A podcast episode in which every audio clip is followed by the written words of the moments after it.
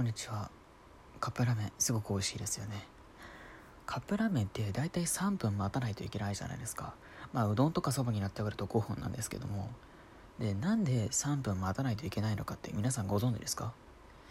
実はカップラーメンって今の技術だと1分で作れるんですよ。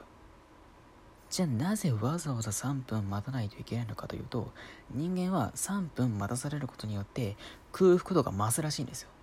そうすることでさらにカップラーメンを美味しくいただくことができるというわけですね。まあ僕は片面が好きなので1分で食べますけどね。